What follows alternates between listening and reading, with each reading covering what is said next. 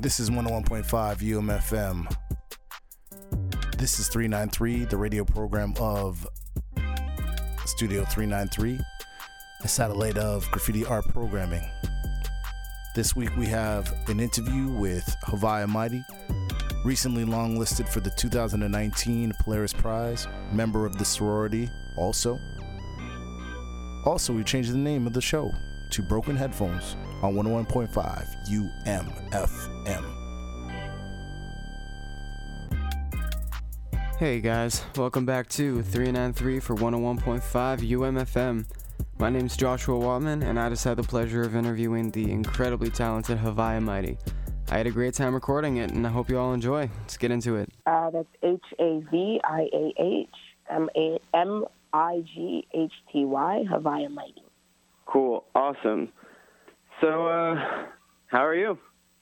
I'm not bad. How are you? I'm doing all right. Um, so, I understand that you've been back and forth between Toronto and Brampton a lot. Um, where do you identify yourself as, as being from? Um, yeah, it's kind of a mixture. It definitely changes, but uh, I'm born in Toronto and raised in Brampton, so I kind of identify with both areas. Okay. I, I lived in Toronto for the first eight years of my life, so like I definitely am a Torontonian, but you know, basically nine and up, I was in Brampton, which is when you kind of start to formulate your own ideologies and kind of find yourself. And so, because of that, I really also do identify with growing up in Brampton. Okay, cool. So, what was that experience like then, uh, growing up in, in Brampton?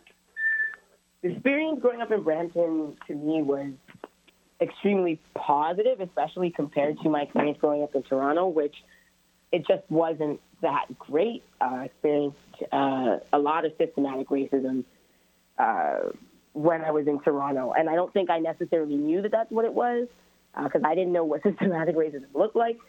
Uh, Yeah. But a lot of the things my parents have done or felt they had to do, uh, including moving to Brampton, I know is directly as a result of how they felt that their kids were being treated in schools and how that would impact their education. And um, so Brampton for me, I just was a lot less sheltered. I was able to go outside. I was able to ride my bike. I was able to make friends.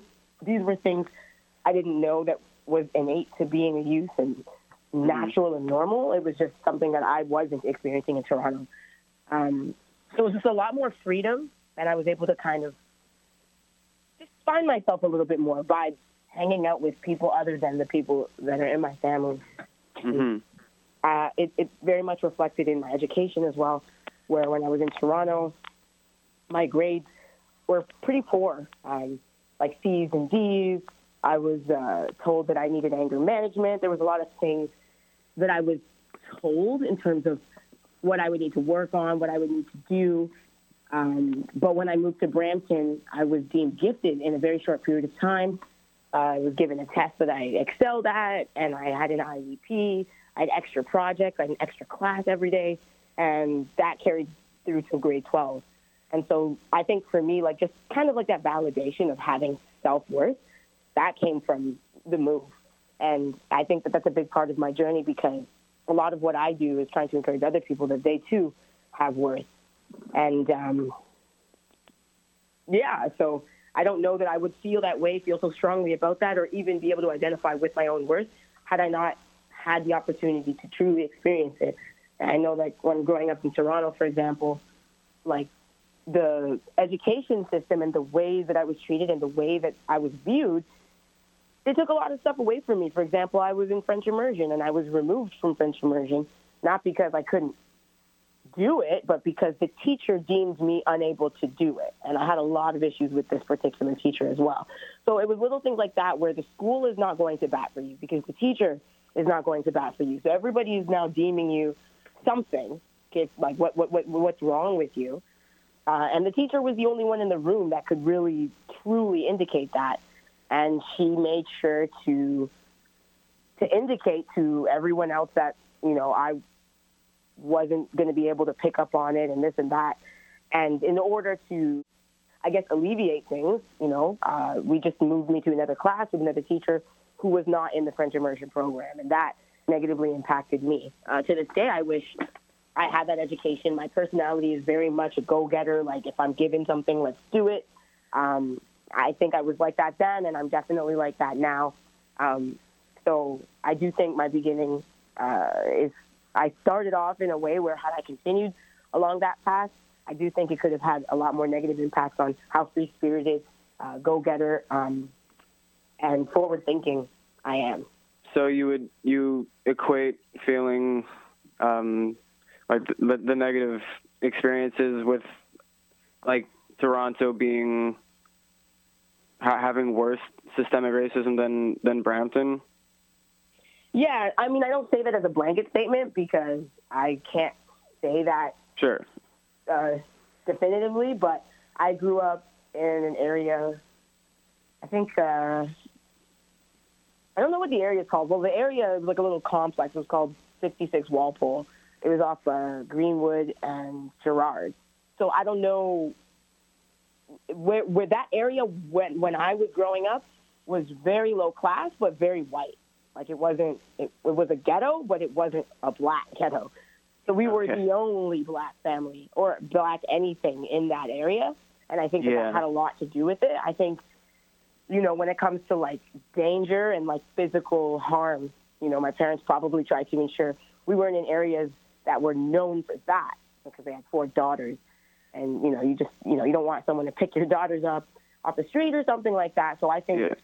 They maybe picked the lesser of two evils. I don't, I don't know exactly what led to them being there, but obviously we weren't rich, so it wasn't a great area. Um, and I think just how white the area was and how low class the area was, the combination of those two things, and then seeing like a family, like a black family with mom and dad, like these things that you generally don't expect to see, especially if you have negative things to say about black people, you're going to assume it's a broken family, this and that. So to see a, a very together, like dark skinned family with dreads, four daughters, mom and dad in the home, and then like, you know, we were always going out for like these music competitions. So we would go out in our little dresses and my dad would ride us around the area like in his little bike. He had this thing on the back that he attached and we would all sit in it and you know, it was just obvious that we were just like a young family and I think for some people who knows what they were going on like what was going on in their lives, these people didn't have a lot. Um Yeah. they probably didn't feel like they were worth a lot. And so it was just easy for them to, I guess, troll. We used to have the cops called all the time on, on us for the piano being too loud to the point where the police stopped coming because it was a waste of their time. Uh, you know, I'd say the more dangerous things that I remember, I can't speak on everything because I was like four or five. Yeah. Um, but the things that I do remember that were probably the biggest triggers and were probably largely responsible for us moving was just like bricks going through the window and the Ed word being shouted. Like that happened a few times that I can actually remember. Um, just waking up out of my sleep at three and you hear the brick and you hear the, the shouting and stuff like that. So I think when it started to get like that, that's when my parents were like, okay, like we got to go.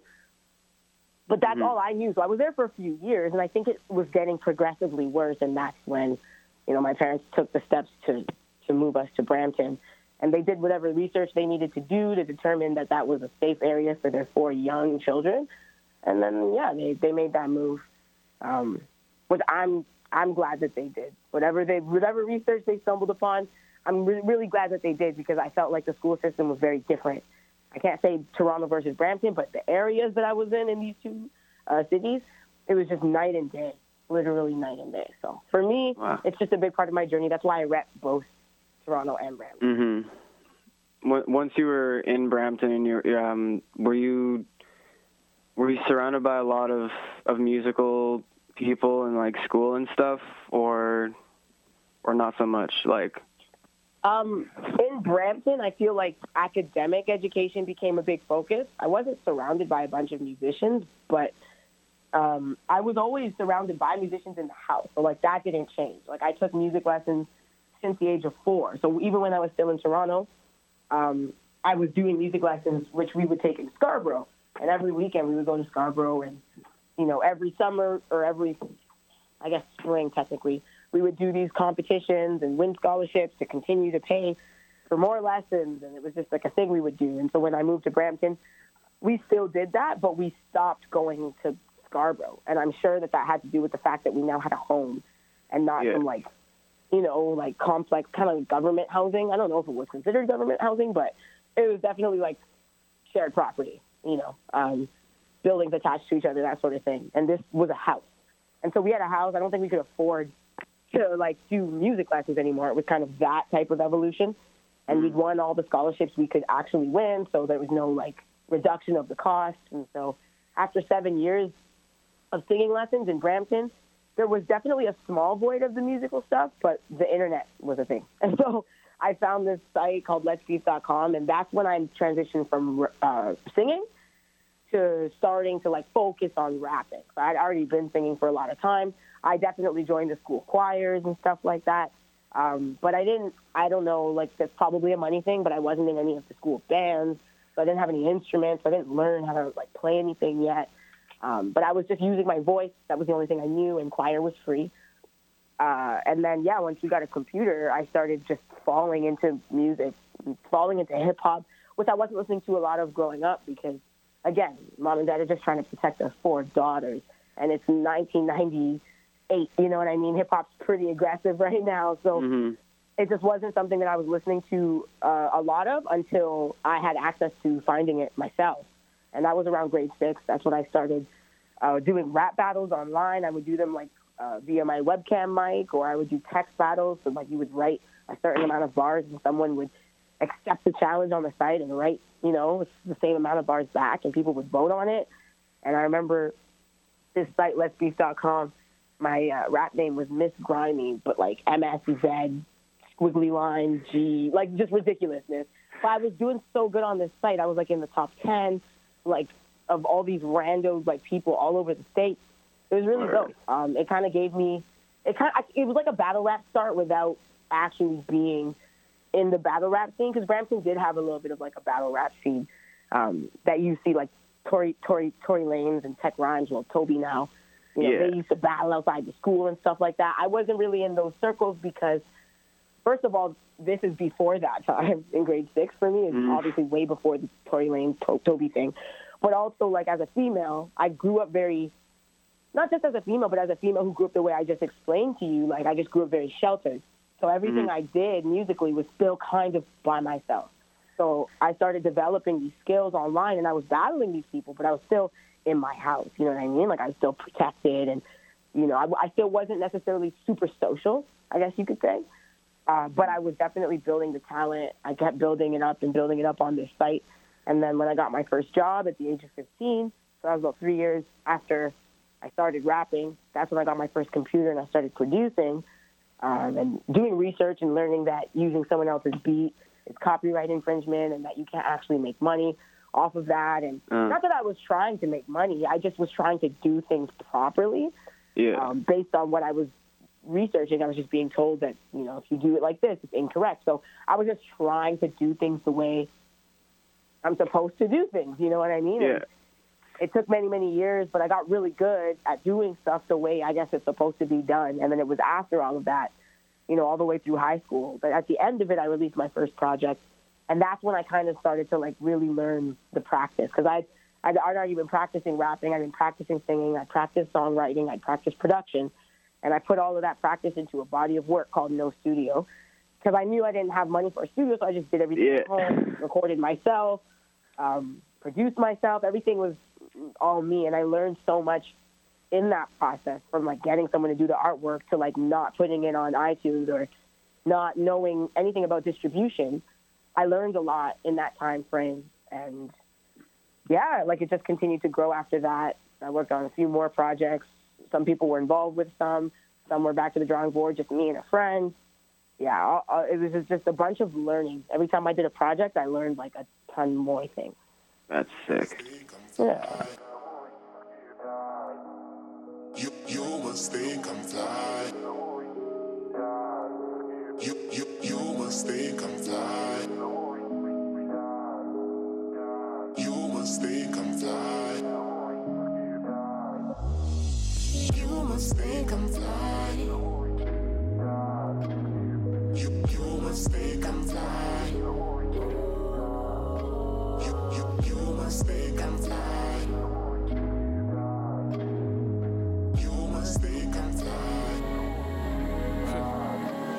It might be a phase, but I'm stoning. I might blaze in the morning. I'm driving a conversation with Charlemagne in the morning. I sometimes blaze when I'm horny. Make you saving me only. Mr. Smith, would you stay with me? I'm a major league shorty. Don't bother tracing me, poorly. Polaroid for the win still. Don't you know that I sing still? My dichotomy crazy. You probably couldn't sit still. I vibe with sway in the morning. Vibe and sway in the morning. I'm amazing, don't worry. I write my name for the story. Don't mind my lane, bitch, I'm Tory. Y'all as sacred as Maury. I'm inflating my glory. Ain't no debate, I ain't sorry. Bet you hate me, I get it. You lame and maybe pathetic. My DNA is poetic. Hey, I mean it's genetics. I'm sacred, but they just catching up. Eliminate factors, but I always take the grant. Don't imitate a pastor, but I'm more than chase the facts. I'm sitting on this paper like I'm rolling with the bank perspective. I mastered simply knowing how to rap, respect it. You hamster in this bowl, you just a rat defective. I battle little boys and make men. Remember the intro of many men? Respect is what I'm and you should know I'ma stay strong. I rev the engine, all I know is go like a Veyron. And you must like the flavor, wanna lick on me. Yeah, baby, you must like the wave, you tryna swim on me.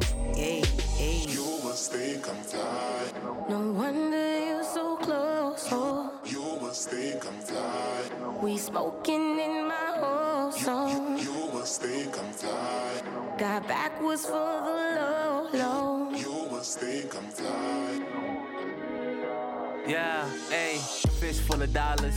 Punchlines kick ass like Chris Wallace. Stuffing pockets, they fat, we split wallets. Live lawless, uh, her lip gloss is my dick polish. Uh uh, new bounce, I never knew balance. Cashing a check, I like the new balance. Hey, watch, somehow I do balance it. Walking my shoes up in these new balances. Hey, a tightrope, raise the stakes. Raise hell till heaven is at its gate. These niggas snake and fake and nothing sacred. For heaven's sakes, I was ready to die working gracious. God is gracious. Now it's stake with my side and my main bitch. Yeah, I was lost in a maze. Now they shocked and amazed. It's amazing. Yeah, I know my fears are only mine. I know my fears are in my mind. I got no fears except for time. I took those fears and made them mine. I can't go back cause I can't change that. Made some change, now I can't change back. Things felt strained, I had to change that.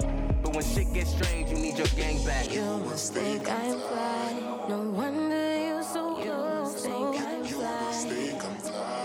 We smoking in my whole song. You must think I'm fly. Got backwards for the low, low. I'm fly. Think I'm fly. You must think I'm fly. You you must think I'm fly. You you you must think I'm fly. You must think I'm fly. Um, so, uh, 13th floor. I wanted to ask, um, how long did that that album take? Like from the very, like culminate, or like very beginning of the idea to it being released. Hmm. Uh, I remember like working on. I remember working on a track called Wishy Washy, which is the third track on it. It's one of the bigger singles. Yeah. I, that was probably the first song that I worked on off of the whole album. Oh, Um, dope. Yeah, and that one it was with my coworker. He was new. He brought this beat in, and he had like four words on it. And he was like, he was, it was, it's weird. He had taken the same program in college as me, but not at the same time. And he was the drum guy, and I was the DJ person, and our departments were like opposite each other. So like, but I didn't know him yet, and I was just getting to know him, and he showed me the production that he'd worked on. And he's one of the producers of Wishy Washy. He's the main producer of Wishy Washy. Um, he goes by Taboo, and I heard it, and he asked me like, "Do you want to uh, feature on this track?" And I like, I didn't know him well enough, but I just had to be honest, and I was like, I hope I don't like push this dude away right now.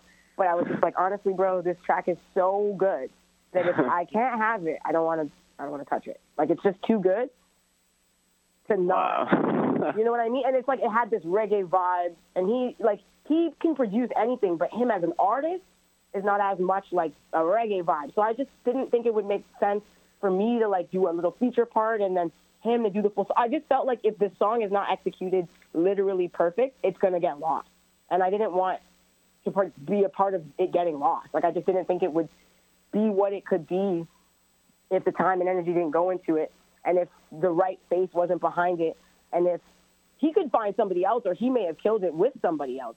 But I just felt like me featuring was like, like I just Yeah. I like I was like I need the record. I need like I want my, I want input on the record. I want a verse on the record. I want to do that hook. I want Yeah. to, like he had four bars. I was like I want to write more parts. I want to because it was like a 45 second demo, right? He didn't finish it. Yeah. Like the, the the foundation and the structure was there, and I had already had a project called Flower City that Yeah. I think he had already heard it because he worked with me. I don't remember if it was out yet. I think it was. I think it was already out too. So he like he wanted to work with me, and and he knew I was working on new stuff, and like this was basically the first idea that he presented to me as a real thing to work on, and I just I was just honest. Like if he really pushed me to collaborate on it, maybe I would have did it, but I just knew I wanted the song. I was like, it sounds amazing, and like I know that you're like you're out there as a producer, but you're not out there as much as an artist. But I'm out there, and like if you will let me, I will take the record now and I will work on it. And he was like, oh yeah, for sure. Like I don't even think he thought like to ask that. Like I think that that's what he actually wanted was for me to take it, but he didn't know if I would take it because he's like my best friend. He's one of my best friends now. Um, Yeah. So that's what he told me after the fact. He said I didn't even know that that you would take it. So I was like I was like asking the other coworkers like, do you think that she'll take it? Da, da, da.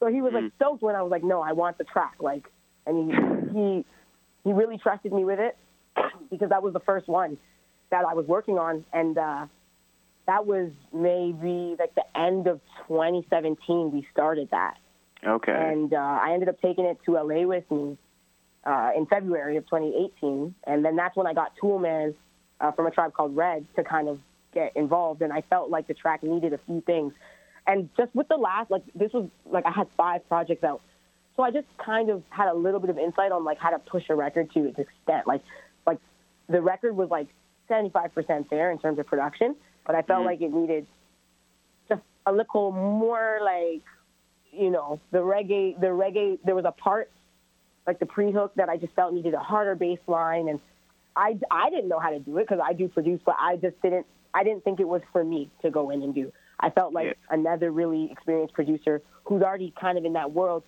could really make it what it was supposed to be and Tool Man was definitely the person.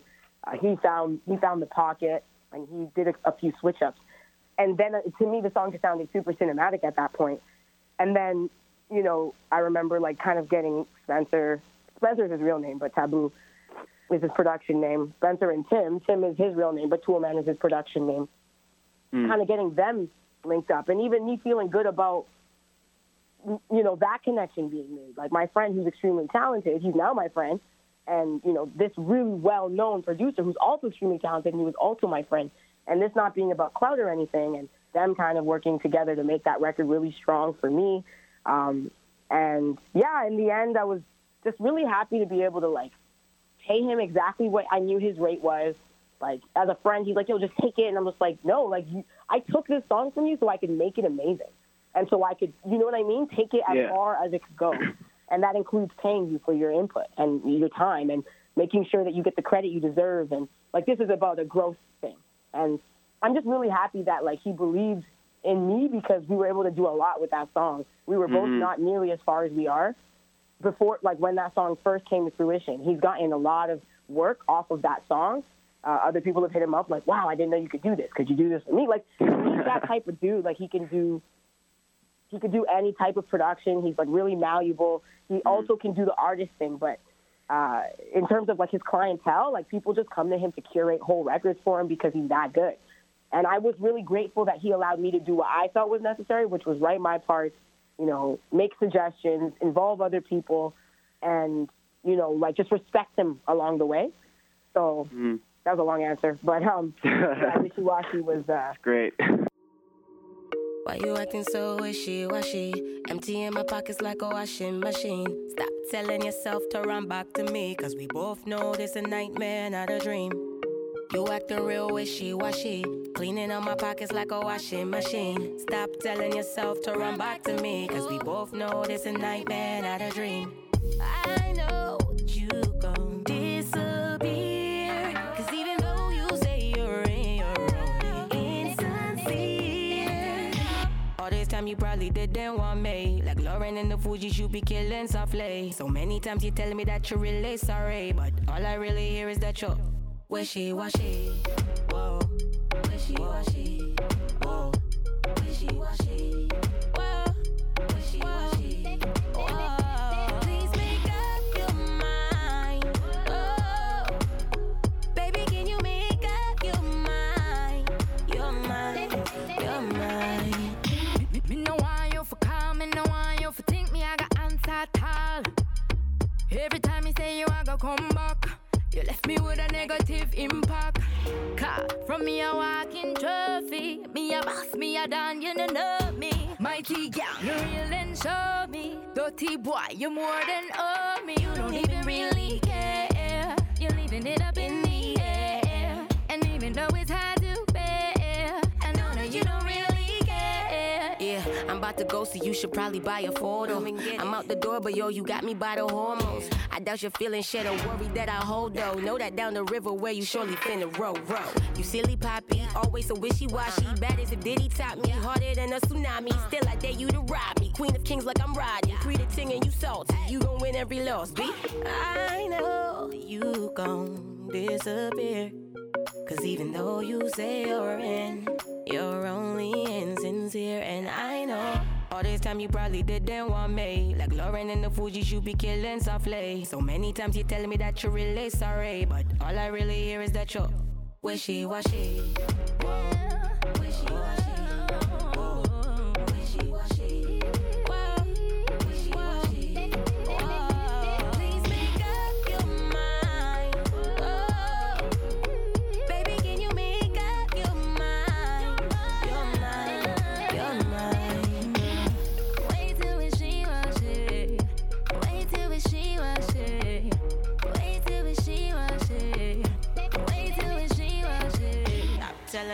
Yourself to run back to me, to me, to me, to me, to me, to me, to me. Stop telling yourself to run back to me, to me. Both know this a nightmare.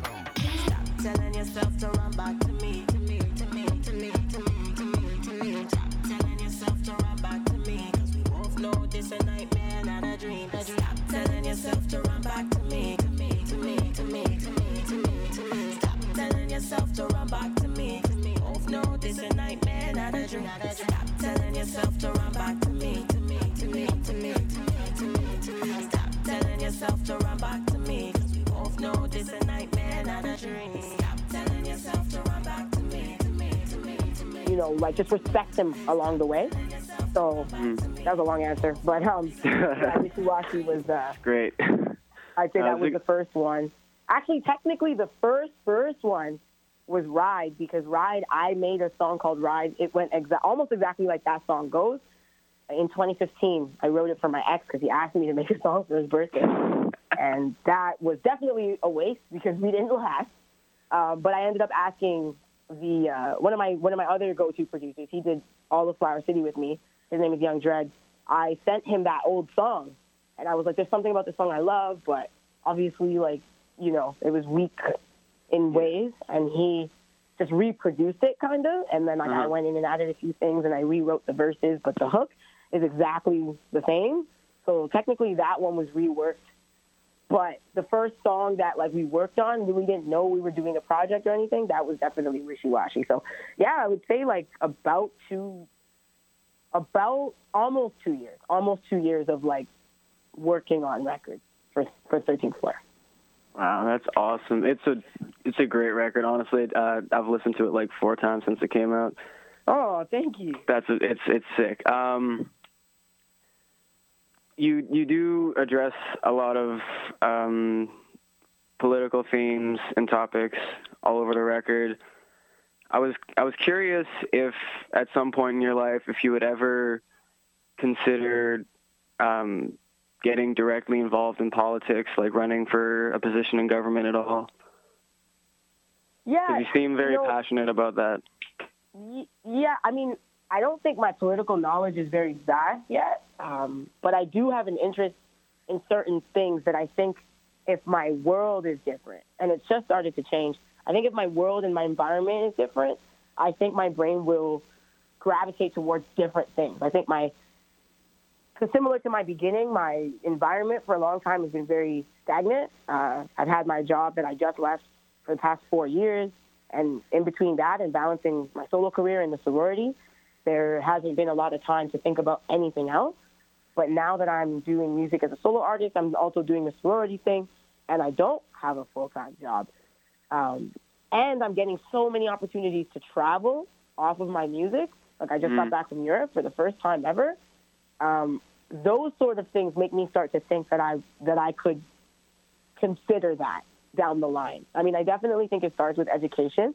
So something like even today, I want to go to the library and grab a few books, or at least charge my iPad that I use for nothing, and buy some ebooks because, like, I don't know, it's just like such a waste. There's my iPad. Yeah. I'm gonna do that today.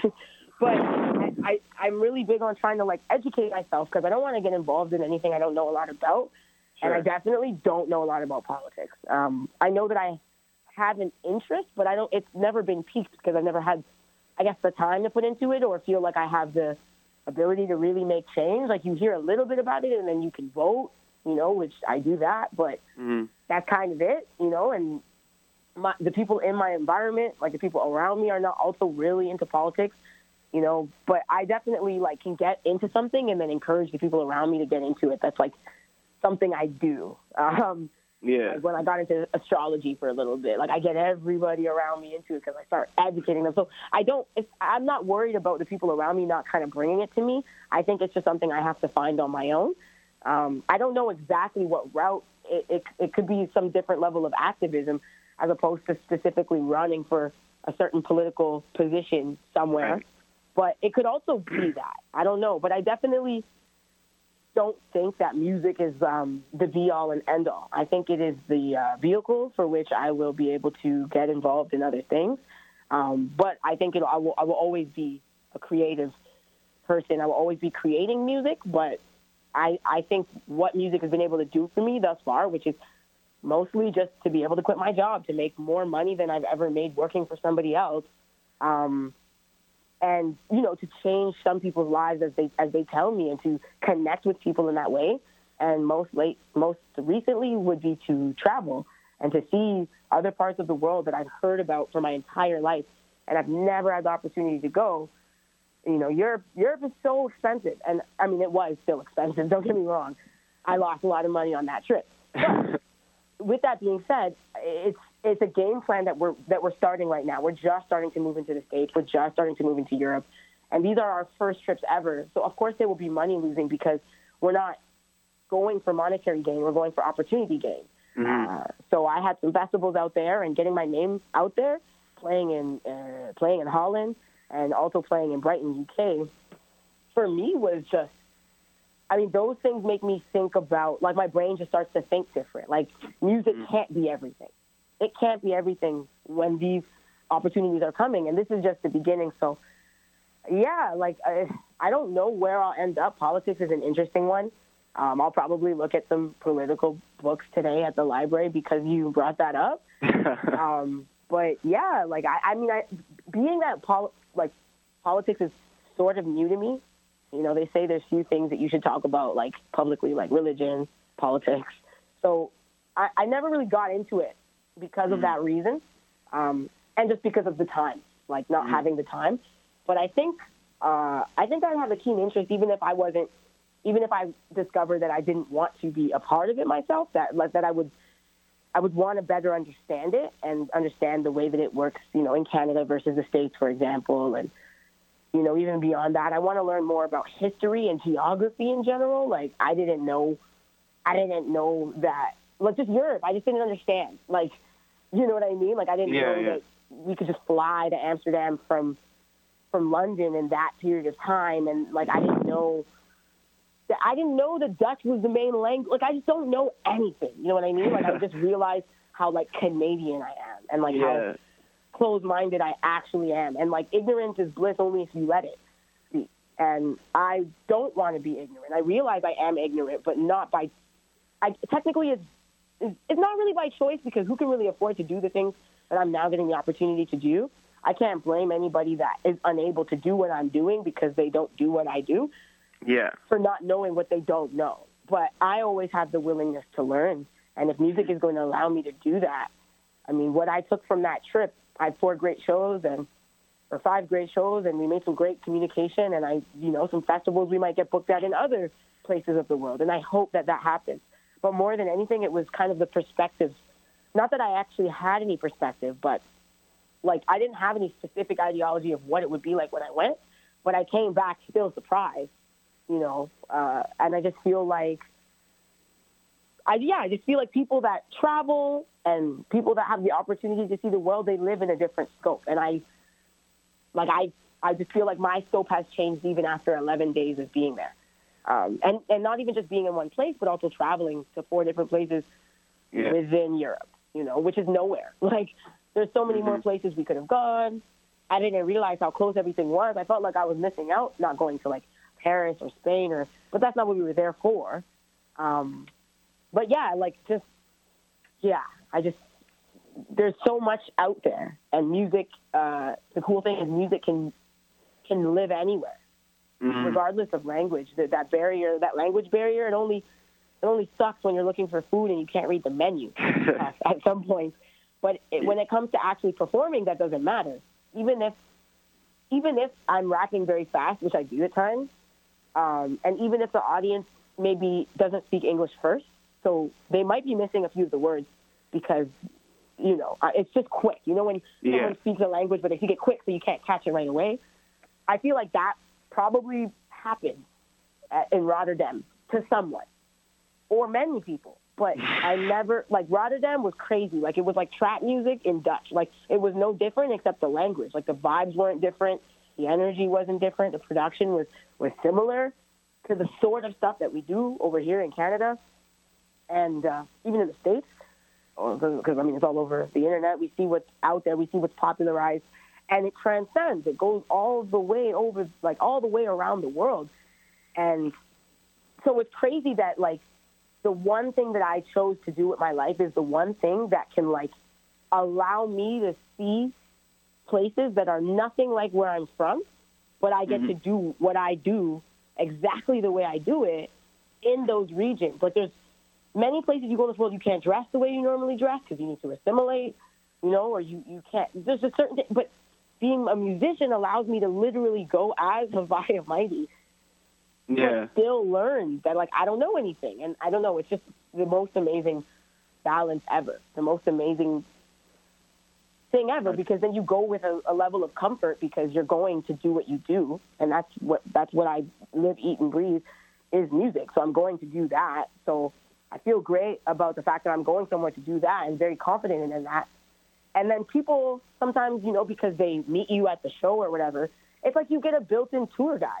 You know what I mean? Like you go to the show and the security guy tells you about the the cool place to eat up the street. Like Yeah. that's what happened everywhere we went because it's like you you get to meet a built-in group of people who have some investment in you, and it's just yeah, it's just a really cool balance. So I don't know where I'm gonna end up or what I'm gonna do next, but you know I have some shows coming up.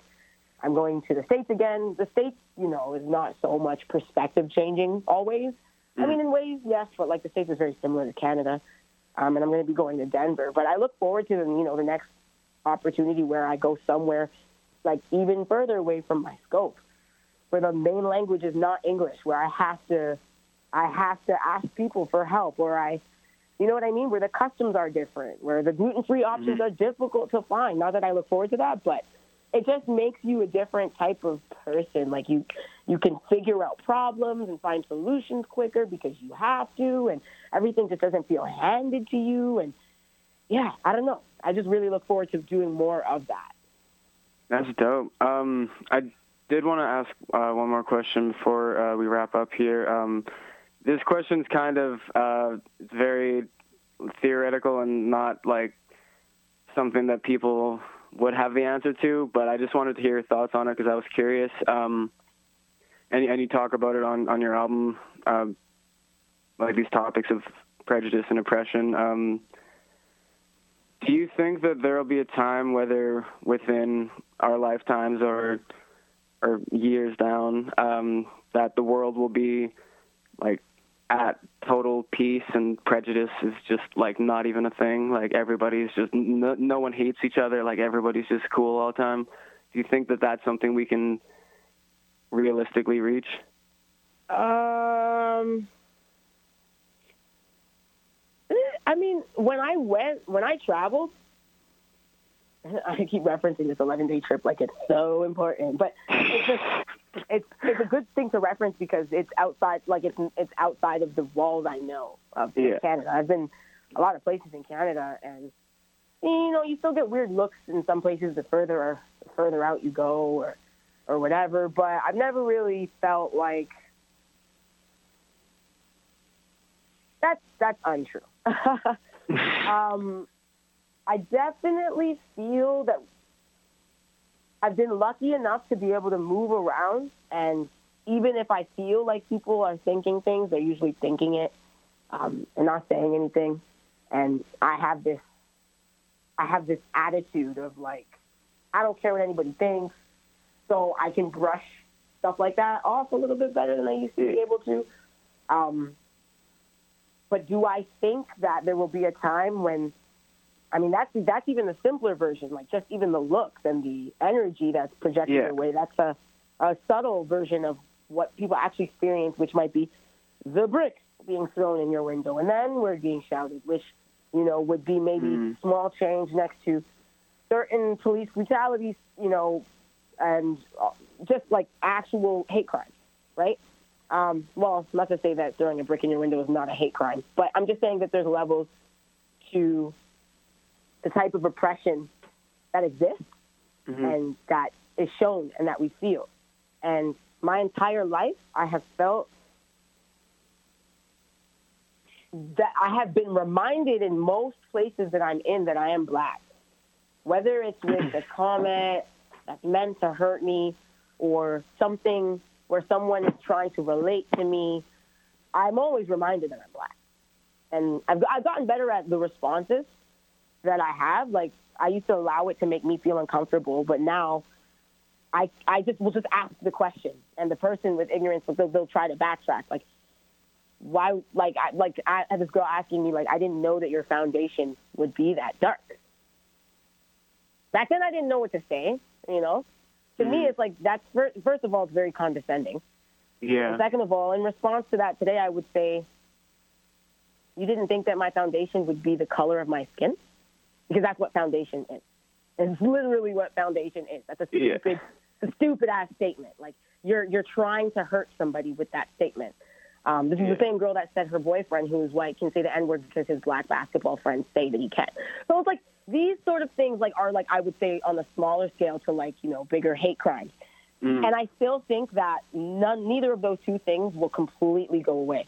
The reason I think that neither of these things will completely go away is because I am I'm pretty careful as someone who's learned to adapt to many different environments. As someone who's been employed in Canada since I was 15, um, at- but as a dark skinned female with dreads, I understand where I fit in. I understand where I don't. I understand what type of jobs I can get, and I know that those jobs don't include certain jobs like service because my hair doesn't work for the aesthetic or there's certain things I just understand where I where I'm supposed to be and where I'm not supposed to be. So 1st of all, like we can start with that, the fact that there's this quiet this this this quiet divide where skin tone can prevent you from being comfortable in certain places or for people to hire you to be in certain worlds. Okay, but outside of that you recognize you know, like nobody has to necessarily stay. You you know it's going to be more difficult for you to get these jobs. You can just see it by going to these establishments and seeing no one look like you. Like it's very it's very clear um, Yeah. and then on top of that i know people that work in those fields and i know the things that are said. And so that's one thing. But then like for those areas that you do feel like you fit in because you've already taken a back seat to a certain number of things that someone in this world might want to do but you decide you know what? I guess it's not for me. Now you adapt within the things that you think that you could fit in but you're still adapting. So you're still trying to ensure that you're not too loud in certain settings, or they're going to say you're too black, or you know you don't want to be too ghetto, you don't want to like too much hip hop, you don't want to, you know. So then you might, you know, you might adapt and find that you like more things than people would think that you actually like, and then, like for me in college, that made me whitewashed because I like rap, but I also like rock. Now I'm whitewashed because I don't only like rap. So it's just it's this constant thing. These are like smaller things, but even the people who are not outwardly going out of their way to hurt my feelings, Mhm. can still find a way to hurt my feelings because they don't understand me. They ask Yeah. questions uh, in their lack of understanding. They don't think about them not understanding me as a human and the way that they ask those questions could be hurtful to me for a long time. They don't think about that. I think a lot of people who don't understand other people are, are you know, the majority of North America is white. So let's say 78% of the people here, men and women, are white. They don't really know maybe what it feels like to not be understood because white people are on TV a lot. So, you know, the culture and the customs are made apparent to everyone all over the world, even outside of North America. So it's, it's, it's, it might be difficult for, for them to, uh, to understand that what they're doing is creating a divide by asking these stupid ass questions. Uh, and I know a difference between a stupid question and a genuine question Mm-hmm. it's just very rarely genuine. Very rarely for an actual learning purpose. Sometimes it's like a, you feel like you're being fetishized. Sometimes you feel like it's a purposeful divide, and very few times you feel like you're actually educating. And that's what I try to do with my music.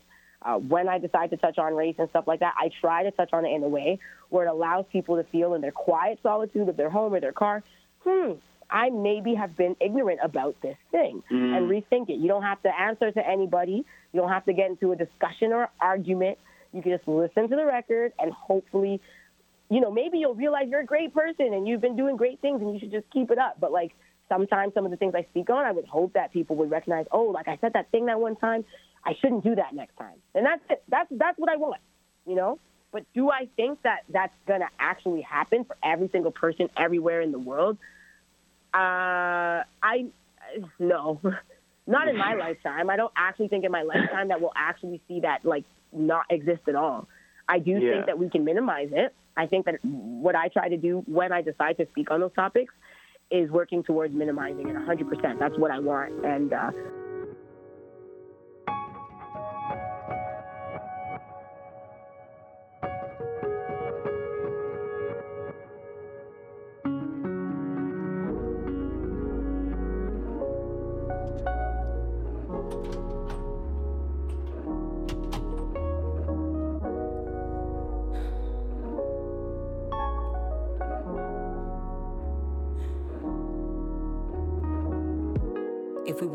by stats, prison is a gold mine camp with no buybacks. Nigga, it's a wizard in the system holding all my blacks.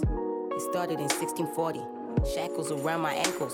Melanin meant that I can't go to schools or read, cause who's gonna serve my master? Also, the pastor described all my people as The sheep who exist to upkeep the land. We feed the economy, creep all the crops, but then feed on it modestly, consciously knowing you're lesser than. And lighter skin means that you're better now. So you in the house taking whips and probably dick, cause well, you a fetish now. Meanwhile, I'm grateful for all that I'm given. I'm picking this cotton and rhythm. I pray for a lot of the living. Escaping is probably a sin, and if God ever finds out that I want my freedom, well, damn, then God's gonna call in the wrath. Two horses with opposite maps. Those nooses, they up in the trees, and I'm hanging, but I'll never fall like my pants. Then came the 13th Amendment, written in 1865. It says slavery is over, accept it, it's paid for doing crime. And then the things that they made illegal are things you associate with people who now education isn't equal. And they ain't getting paid enough to eat, so we stealing and jugging and shit. We need to be fully equipped. The system, the new slave master, brought in to stop us and bullying shit. Cause before we was stealing and jugging, the laws we was breaking was loitering. We go to the bend and we can't pay to find out the jail is who your employer is. This voyage is super intentional. You used to be students in medical. The Moors and indigenous blacks were the smartest and honestly truest professionals, literally teaching you about chemicals. My history isn't viewed on a pedestal. Try to tell me only few of my ancestors had anything to offer. If we wasn't strong, you would never bother. If we wasn't awesome, you'd never put all of your resources in just to get to conquer. If we ain't a problem, then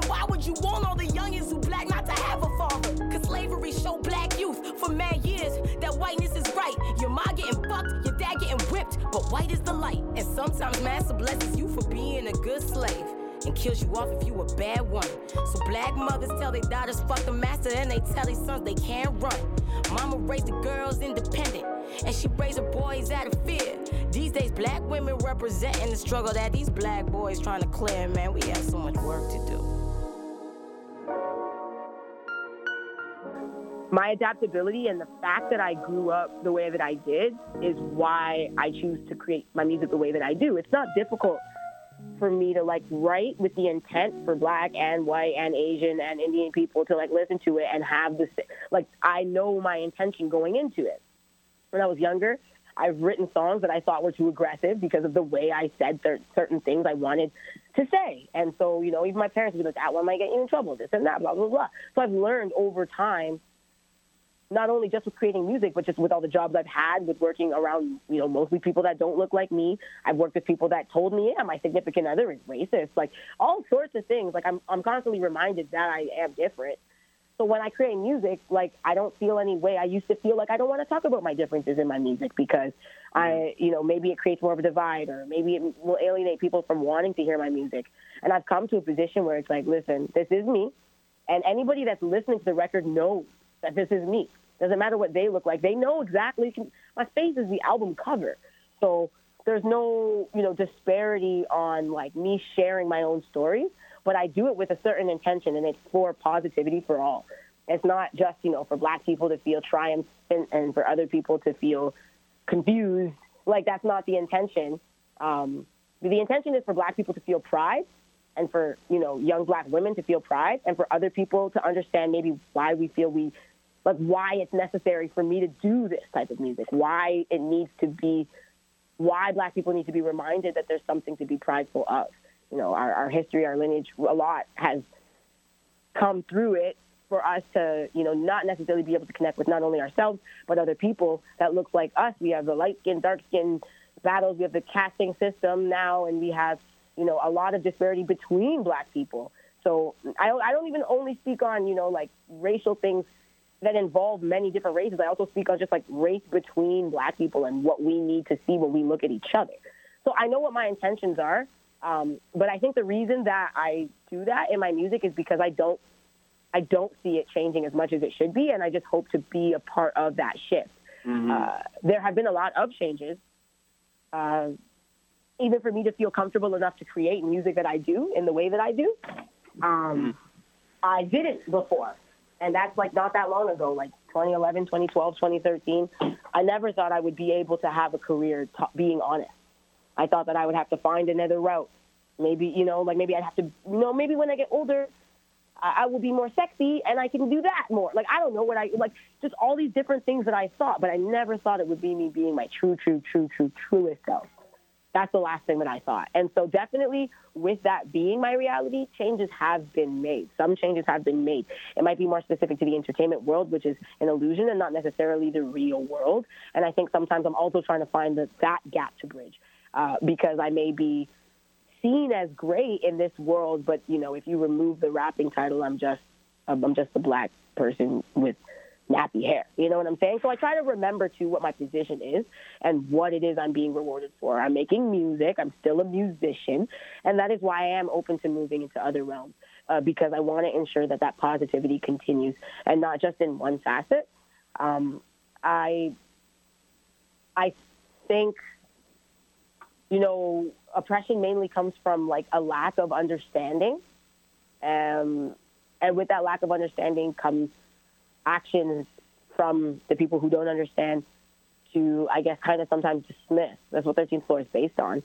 It's based on the concept of dismissing our marginalization the same way we dismiss the 13th floor because we are told it's a bad number and that it means bad things. And so the same way that we're told that, and all of North America seemingly understands that, all of North America knows the negative things that are said about people that look like me.